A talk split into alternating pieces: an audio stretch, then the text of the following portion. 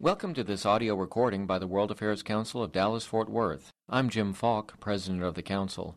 We are a nonprofit, nonpartisan organization dedicated to promoting public awareness of global issues and the ways in which they affect the Dallas Fort Worth region. Become a member today at dfwworld.org and help us connect North Texas with the world. This podcast is made possible through the generous support of Haynes and Boone LLP. We hope you enjoy it. We are so glad you are here on this very special occasion to be with Scott Berg, uh, who's been to Dallas before on his many other New York Times best-selling book, but this is the one that I think I'm most excited about. Uh, Scott's first biography was of Maxwell Perkins, which won the National Book Award. And then he wrote one on Samuel Goldwyn as an MGM, and then he wrote one on Charles Lindbergh that won the Pulitzer Prize. And then he wrote one on Katharine Hepburn that was on the New York Times bestseller list for several months, uh, 10 years ago. But now he's written, he's entered the realm of presidential biographer with Wilson. So, first of all, let's welcome Scott Berg. Thank you.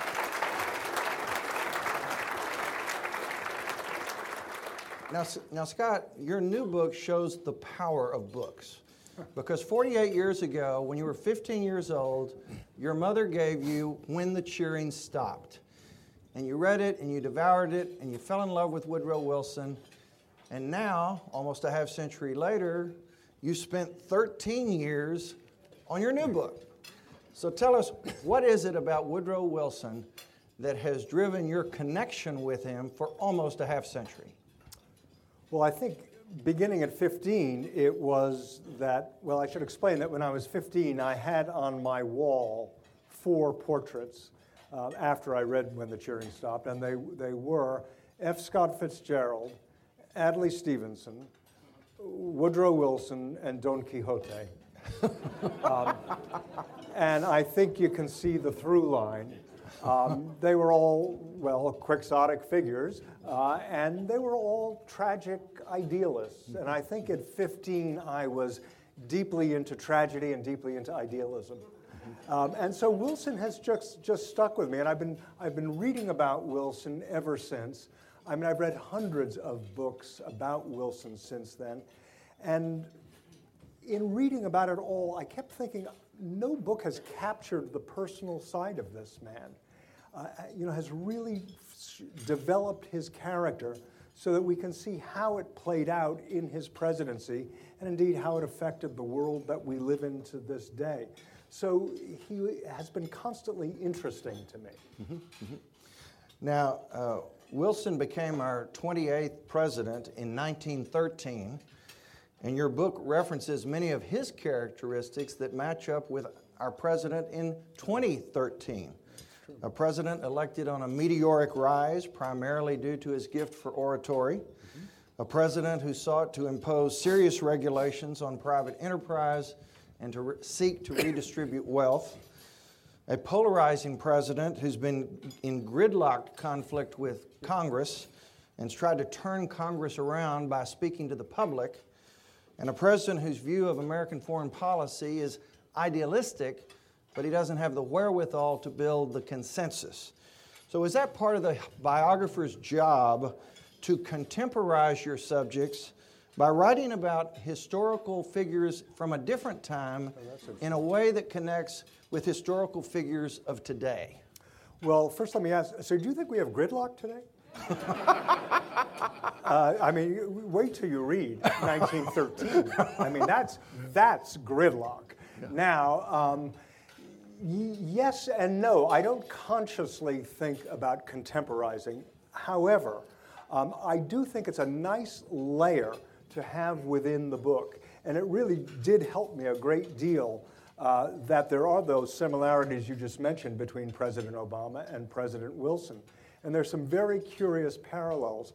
So, what I try to do is not draw a big circle around things, but in writing about Wilson, I will often use contemporary language so that you'll get the reference. It's, it's a little like when I was writing my Lindbergh book Uh, and of course, the centerpiece of Lindbergh's life was the famous kidnapping of his child, the crime of the century. And as I was writing the Lindbergh book, the O.J. Simpson trial was going on at the same time, which everyone was saying this is the trial of the century. So I, I wrote up the Lindbergh trial almost as though I were writing about the O.J. Mm. Talking about the mountain of evidence that was piling up against him and so forth, and using the same lingo, uh, just so people will realize well, among other things, things don't change all that much. But the parallels between contemporary society and Wilson's are so, so close. Uh, and also, I think it makes a further point in the case of a president such as Wilson, which is, and this is one of the main themes of, of my book and what I'm talking about on the road here now, is that the world in which we live today is almost entirely of Woodrow Wilson's making whether it's our foreign policy, our economic policy, labor policy, just everything that is going on today, for good or for bad, love him or hate him, it is largely of Woodrow Wilson's design. Mm-hmm. Now, one of the parts of your book that I like the best is the fact that you title every chapter with one word that has a biblical connection Eden, Sinai, Advent, Reformation, Damascus. And then you start every chapter with a scripture.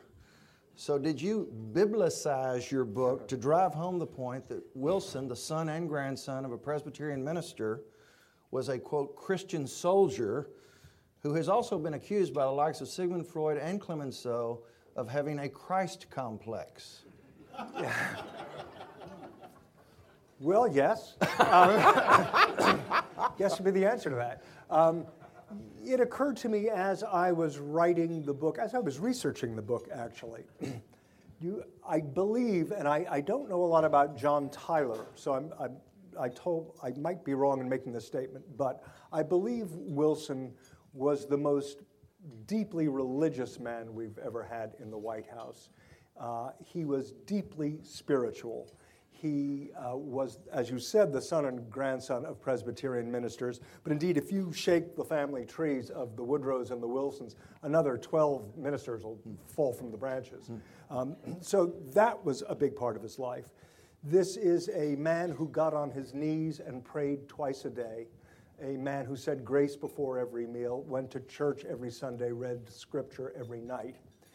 Um, and grew up really admiring his father, going to, going to church not just on Sundays, but during the week when his father would practice um, his sermons and whatnot. And even on, the, on Sundays, to be a little boy and sit in the churches in Columbia, South Carolina, or Augusta, Georgia, which are still standing, and they're really small cathedrals. And as I walked into those churches for the first time, and I actually sat in the pew that Woodrow Wilson would sit in as a child. And imagine looking up and hearing his father's booming voice, which was nothing less than the voice of God.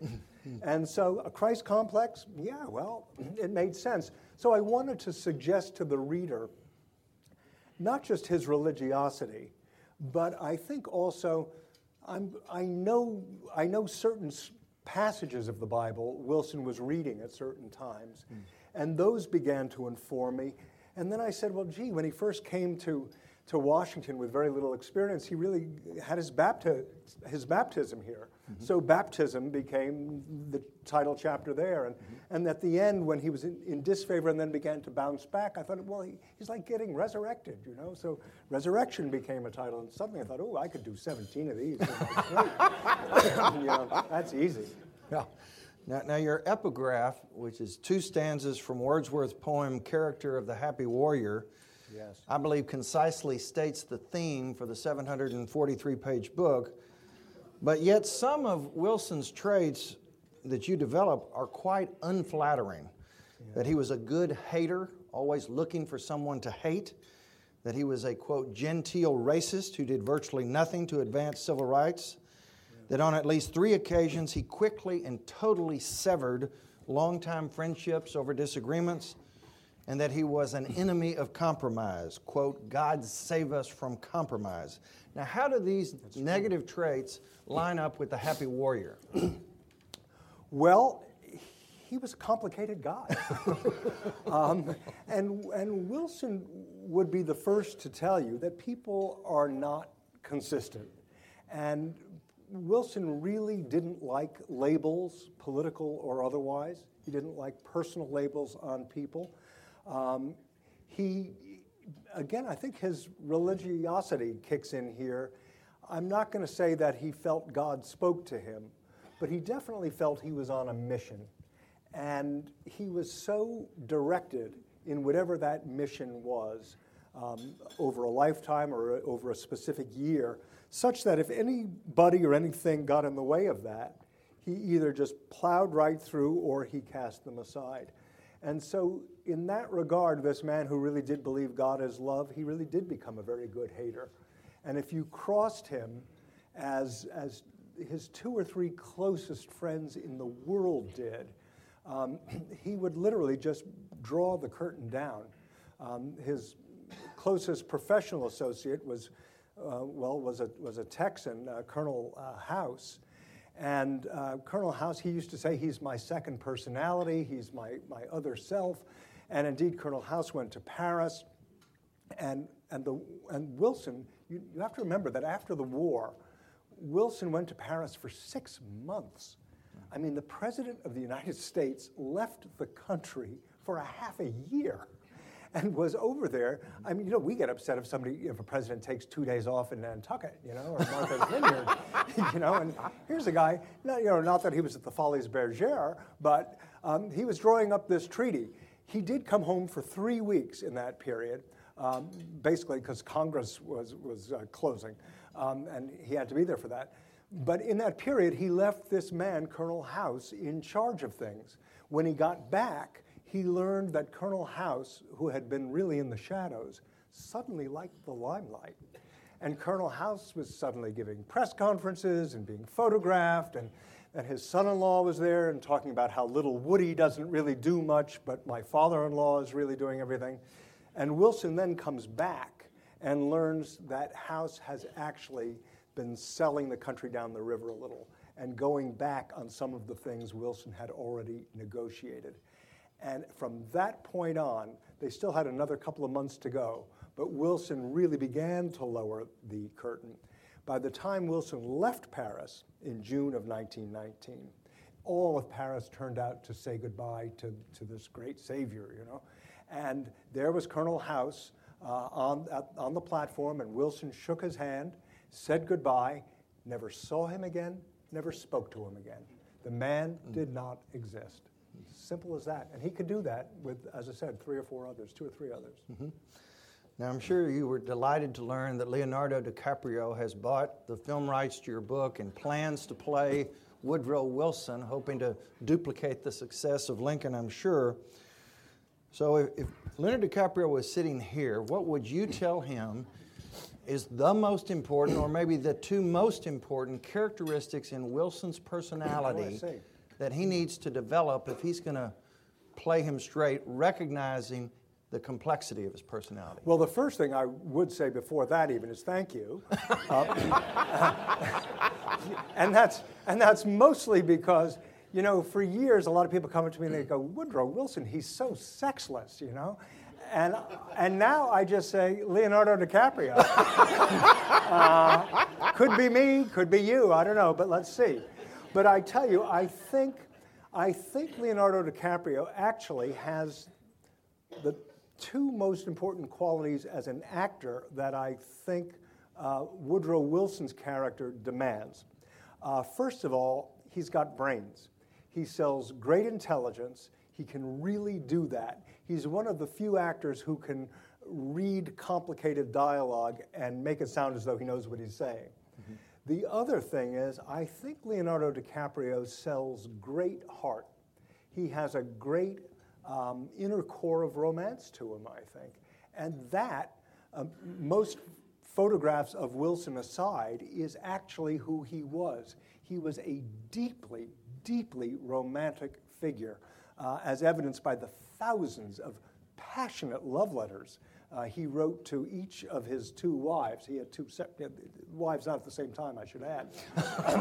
uh, an interesting movie, but um, uh, but his first wife did die uh, in the White House, and then he courted and married the second Mrs. Wilson.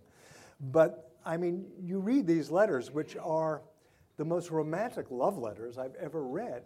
And I've read the Brownings and I've read the Adamses, and they're Rebecca of Sunnybrook Farm next, next to these letters. And so I think I would say don't be afraid to be as intelligent as you can, because that was another characteristic of Wilson. He was the most educated president we ever had. He's the, our only PhD president. He never talked down to the American people. He never dumbed down the language. He never simplified the thoughts. And that was one of the secrets to his success because everybody felt uplifted by mm-hmm. Woodrow mm-hmm. Wilson. Mm-hmm. And I would also say don't downplay the heart, don't downplay the romance. He was a deeply emotional man. Mm-hmm. Now, Lincoln, the film, dealt with only four months of Lincoln's life. So, if you're the director and you decide the Wilson film should be devoted to only four months of his life, which four months would you pick? Well, I am a co producer. Oh, good. And so, um, uh, what we've been talking about, and it's still a tad premature because we're now in the process of selecting a screenwriter, actually, and, and we're out to a number of people and we want to hear their reactions to the overall material. And if a writer came in and said, you know, I'd love to do this part or that part, you know, we'd be happy to hear it and possibly do it.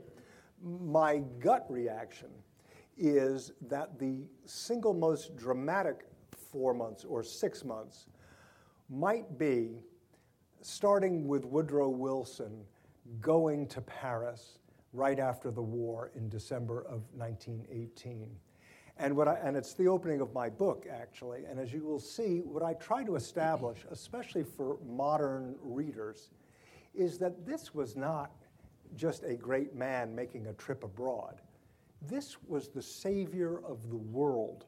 There had never been a march of triumph. There had never been a greeting. There had never been so much adulation heaped on a single human being as what befell Woodrow Wilson when he landed in Paris. It was just extraordinary. Two million people turned out in the city with a population of only one million people. That's just for openers. Uh, and just the reaction everywhere. In fact, not surpassed until Charles Lindbergh flew the Atlantic. So I thought that's what we would call a splashy opening. um, but from there, I thought to see the negotiations that went on in Paris and then the real drama, the real tragedy of Wilson's life, which was coming back with this treaty, which they have been negotiating for six months, which incorporate much of Wilson's 14 points, the 14th of which was the most quixotic, a League of Nations. And Wilson, being a constitutional scholar, and as all of you know, the president can draft treaties, he can negotiate them, but he can't ratify them. Only the US Senate can do that. And he came back to an extremely hostile, increasingly Republican Senate who was simply against anything Wilson brought back. If you can imagine a Republican Congress saying to a Democratic president, we don't care what you've got, we're against it. And that's what Woodrow Wilson found, actually. And then he embarked on what I consider the most dramatic moment of his life. And maybe it's, it's one of the greatest dramas in American history, which is Woodrow Wilson realizing the Senate wasn't going to buy the act, decides to take it to the people. And Wilson goes on a 29 city tour around the country in very poor health sometimes giving five speeches a day in a very hot summer, traveling in unair conditioned, we call them train cars, but they were ovens. And he travels around as his health just diminishes with each day, with each speech. And then finally he collapses. They rush him home, and three days later he has a stroke, which they don't tell the country about. Well, and, and, I didn't realize there was no radio, so he couldn't talk to the people unless he went around the country. That's it. And for these huge crowds, for the most part, there was no microphone. For the most part, that's exactly right. And I even make an allusion in the book, you know, because radio, if it had happened one or two years later, radio had really hooked up most of the country by then. And, and imagine what it would have been like if Woodrow Wilson could have just sat by the fireside and had a chat. Um, but he couldn't. He had to go, as you suggest, out there and not just talking to a mic, but talk to, in some cases, 20,000 people would show up at a pop to hear him give these speeches. Mm-hmm. Now, his handling of the United States intervention in World War I was masterful in that he entered the war only as a last resort after mm-hmm. he'd exhausted all of his other options. He, he got the country up to speed militarily in record time. He pressed the Allied cause with full force, and he obtained a quick German surrender once the Americans intervened. So, my question is how did a historian and an academic like Woodrow Wilson figure out how to direct successful international war tactics as commander in chief? How did he pull that off with, with essentially no prior military background? Well, um, we've had dummies do that too. so I mean, I wouldn't, I wouldn't hold his being smart against him.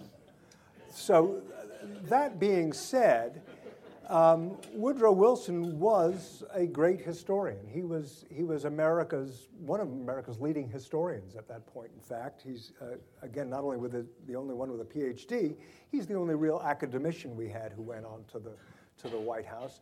Uh, he had written biography of Washington. He had written a five-volume history of the United States.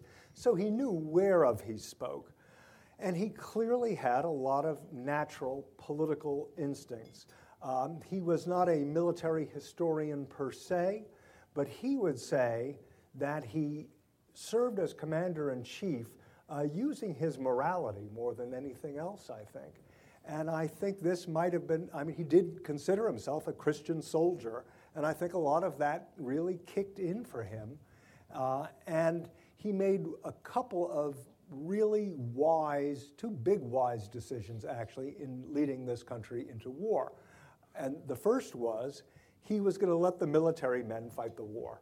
Mm-hmm. And he hired General Pershing to, to run the war, basically. And he never second guessed Pershing. He basically said, You know more about this than I do. Now do it, but be sure you win it. um, um, and, and he did.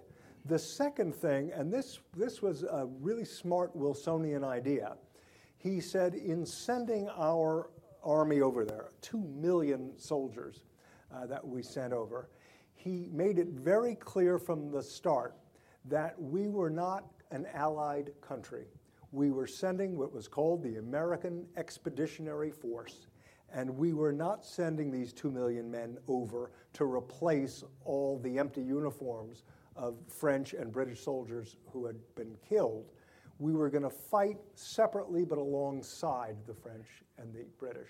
And it was a very smart thing because after four years of just exhaustion on the parts of the European countries, along came these freshly trained, freshly uniformed 18 year old American boys, and they just mopped up Europe with them. Mm-hmm, mm-hmm.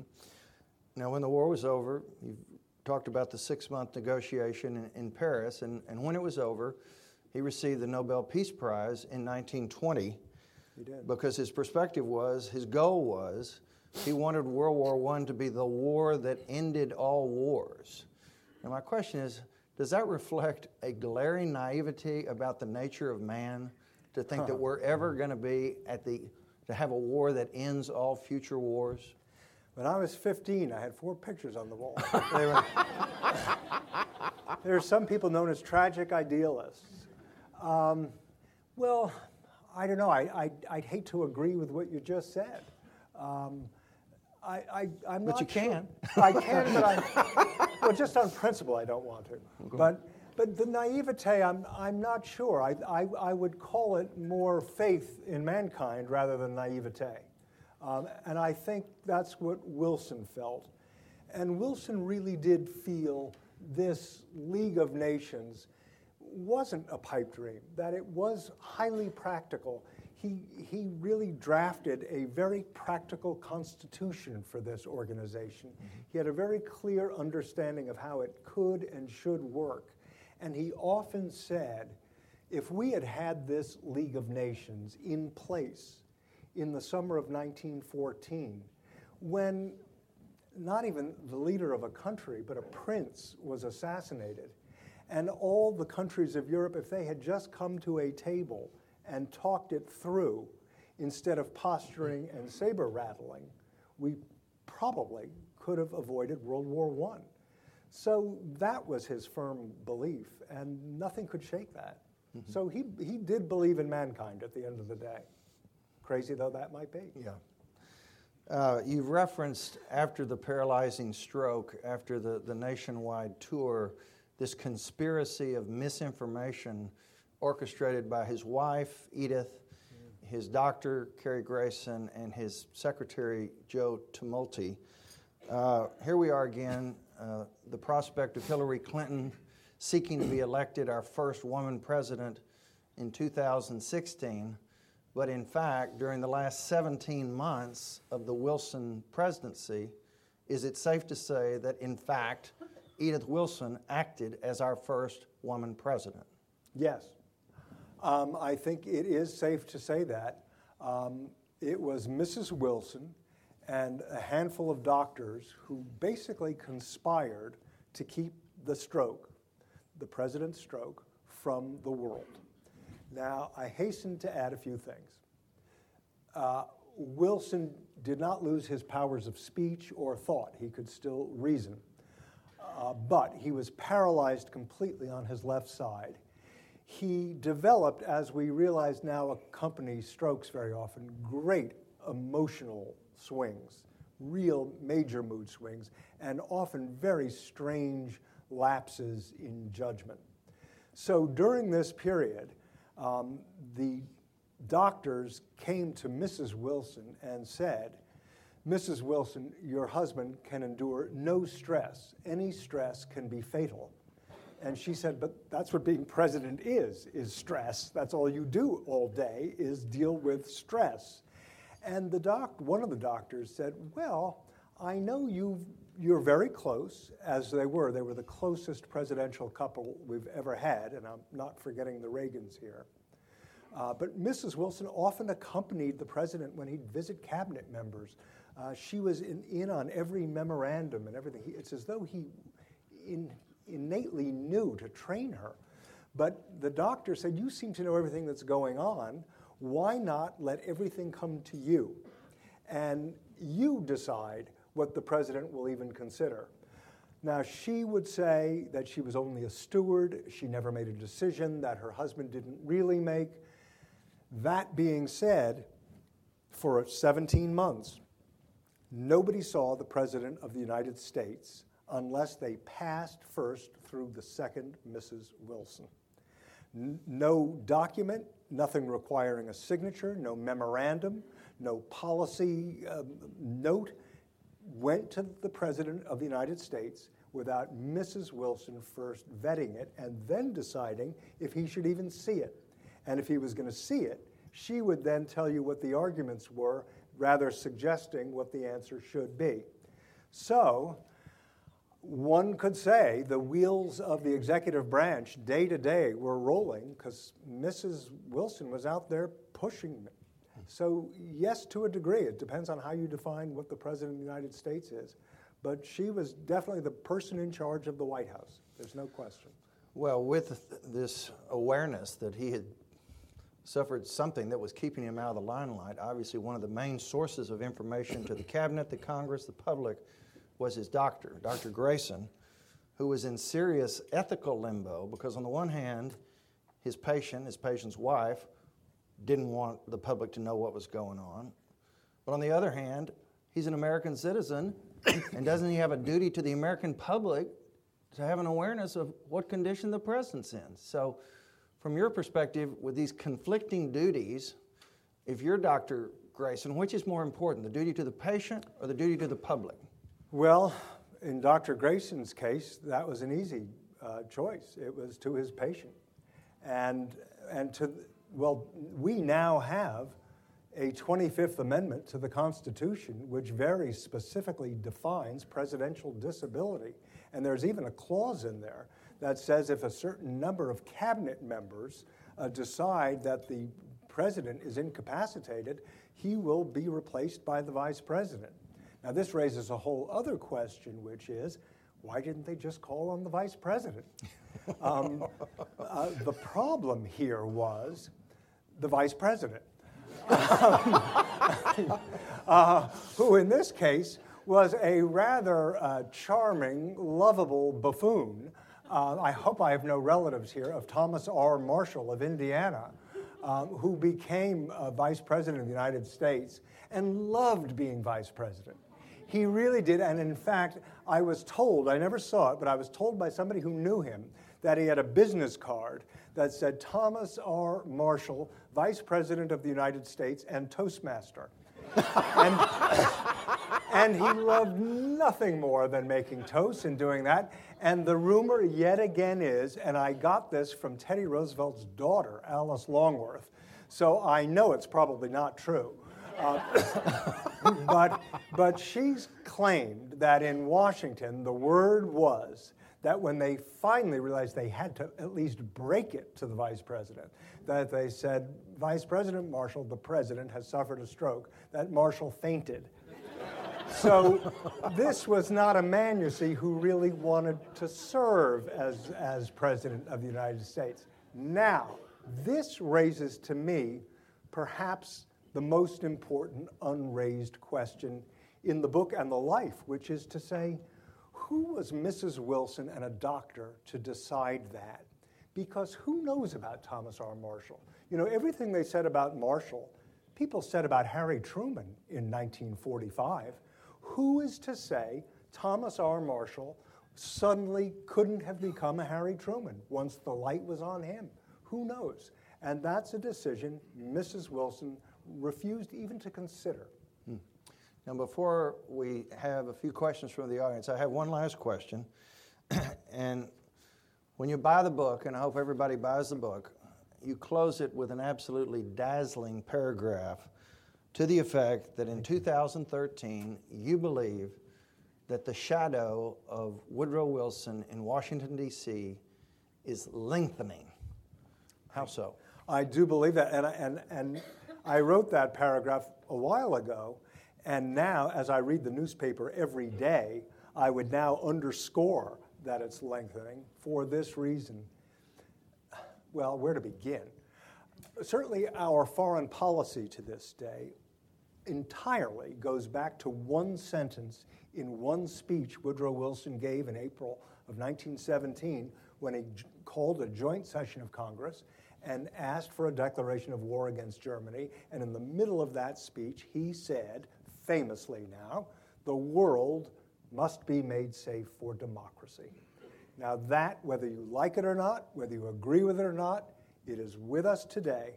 And that, when, when President Obama a few weeks ago was talking about Syria and was raising the questions is America the policeman of the world? But on the other hand, can we sit and watch a dictator gas and kill a thousand of his people, children included? Can the United States look the other way? Is there not some moral component to foreign policy for this country? Again, whatever your answer is, Wilson was the one who raised those questions. And therefore, every incursion we have had, whether it was Haiti and Mexico in Wilson's day, and later in uh, Haiti and Roosevelt's day, or, or whether it's Vietnam or Iraq, uh, Afghanistan, all that goes directly back to April 2nd, 1917, Woodrow Wilson. Our economic policy to this day, I think, really, really is built largely, certainly, on the foundation of the Federal Reserve System which was something Woodrow Wilson presented in his first year in office, said this was an essential to um, American, the American economy. Our labor laws, the eight hour workday, workman's compensation, uh, almost anywhere you look, Wilson put the first Jew on, a Supreme, on the Supreme Court. This was really the first shattering of glass ceilings in this country. So I say now more than ever, yes, the Wilson shadow is still lengthening. Mm-hmm. Questions? Yes, John Talmadge. John, stand up, please. Going back to your, uh, your point that the world today is a reflection of, of Woodrow Wilson's uh, life and, and work. During his presidency, we had the Volstead Act, the Harrison Act, and uh, he was, and I may have my history wrong here, part of an American Labor Federation committee on social insurance, uh, advocating changes in the way healthcare was created, delivered, handled. Did you come across interesting findings in that regard as you looked at his life? Uh, not so. On health uh, policy oh, sorry. Very, very little about health policy per se, except the version of health um, at the turn of the century and into his first term which really had to do with um, food and drug standards. That certainly con- concerned him. Um, if, if, in fact, you're suggesting health insurance uh, and the government sort of looking out for the health of American citizens in that regard, no, I did not. Um, but health was certainly on his agenda. He did talk about uh, water and air. Um, he, he was actually a conservationist. Uh, Teddy Roosevelt, of course, is considered the great conservationist. Um, Woodrow Wilson actually protected far more uh, land than, than Teddy Roosevelt ever did, although TR certainly planted that seed, um, which Wilson then watered. Uh, but no, I can't give you a direct answer about, about health care per se. Question? Robert, yes. you had, Robert, you had a question If you wait for the microphone? If not, we know you can carry it without it. Scott, I want to read you the last paragraph from Kevin Baker's review in the New York Times of your book about two weeks ago, and maybe you could comment on it. Okay. It's not long, don't worry. Okay. Yes, we should have joined Wilson's League, but how much would a deeply isolationist and distracted America have wanted to intervene in Europe in the 30s? How much would England and France have allowed us to do? In short, did Woodrow Wilson's martyrdom really matter so much in the end, or is it more a story we like to tell ourselves? Well, uh, the first thing I would say is about me, which is I don't really do speculative history. I'm not a tea leaf historian uh, who reads what's at the bottom of the cup. That being said, because you're here for lunch, I met you, I like you, I'll give you an answer. um, um, it's a slightly bogus question to talk about Wilson in the 30s because we didn't get what Wilson wanted in the 20s. And that is to say, if, if the presumption is Wilson would have lived to see his league put into place, um, the world in the 20s would have been quite different. We would not have had the Harding, Coolidge, and Hoover administrations, which were devoted to one thing, and that was undoing everything Wilson had done. Back to normalcy, said Harding. Uh, basically, let's go back to isolationism, which we did for the next 10 years. Um, I think um, had Wilson gone on, and even in his, in his stroke addled state, uh, he was still contemplating a third term, actually, which really shows you how out of it he was on some levels. Um, but uh, the world, uh, presumably, let's say a Democrat had replaced him, uh, would have been, and, and in fact, the Democrats who would have replaced him in 1920, who did run on the Democratic ticket, uh, were Cox of Ohio, the governor of Ohio, and a young Politico named Franklin D. Roosevelt, um, who had served Wilson as the Undersecretary of the Navy, uh, both of whom made it very clear, because this, this was in fact the referendum of the election of 1920 do we support the League or not? And Cox and Roosevelt were very much about we have now entered the world. We're in the 20th century world now. So to ask that question about what we would have done in the 30s when the entire 20s would have been quite different, I believe. I mean, I think we would have rolled into something far more international than we were.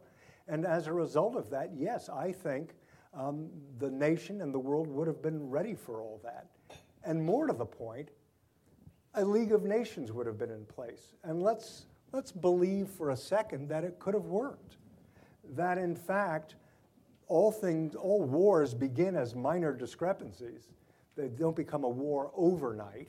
And that being the case, could not those things, fascism, whatever, been arrested earlier on? So um, it's, it's tough for me to answer otherwise, but that's the best I can give you, I think. We have time for one more question. Yes, sir, in the back. You mentioned the uh, movie that Yes. you're about to go. I would just simply ask you that there was a movie made called Wilson back in the 40s, 1944. and it was only about four hours long. yes. And I just wondered how accurate was that movie? Well, that movie, yes, it was a movie called Wilson, made in 1944. It was produced by Darryl Zanuck, who went on to produce, oh my gosh, Darryl Zanuck did, uh, you know, did, did All About Eve. He did The Grapes of Wrath. He's, he's one of the greatest producers we've ever had. He went to his grave saying the one movie he wanted to be remembered for was Wilson, in fact, which was made, as I said, in 44, which means it was in the middle of World War II, or toward the end of World War II. And it was, in fact, something of a propaganda film. It was really meant to keep Americans goosed and feel real good and wave flags and all that, and, and to remember the vision of, the internationalism of uh, Woodrow Wilson.